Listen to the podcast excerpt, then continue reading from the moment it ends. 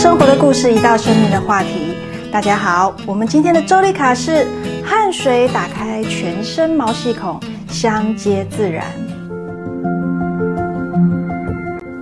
当生活跟工作出现了烦恼、疲劳，影响了我们的心情、情绪与人际关系的时候，我们都知道，我们自己得适时的去户外走一走，放松紧绷的心情。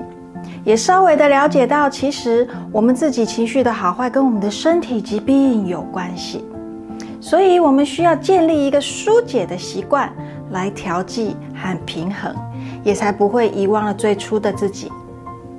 我们在克特尔三十一寸眼维克频道心灵访谈系列第五集《走向户外，打开五感》，这中间分享说，大自然是激活我们五感最佳的场所。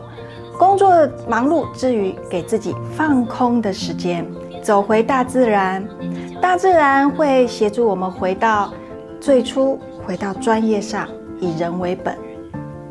想到这里，朋友们，你们心里有一个跟我相同的疑问吗？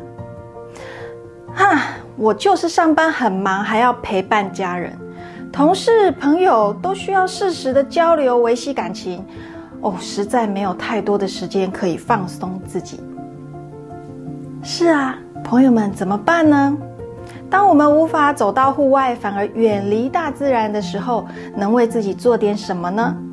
来代替走向户外这件事，那就请您刻意的在家里找一些活动来流点汗水。不管是在家中运动、奋力的做家事、煮一个满身大汗的美味餐食，或者就玩捉迷藏、黑白配、猜乌龟，或者是扑克牌的心脏病等等，凡是可以让自己跟家人流一些汗水的事情都行。这可以让每个人的毛细孔全都张开来，用力的透过空气来跟大自然连接上。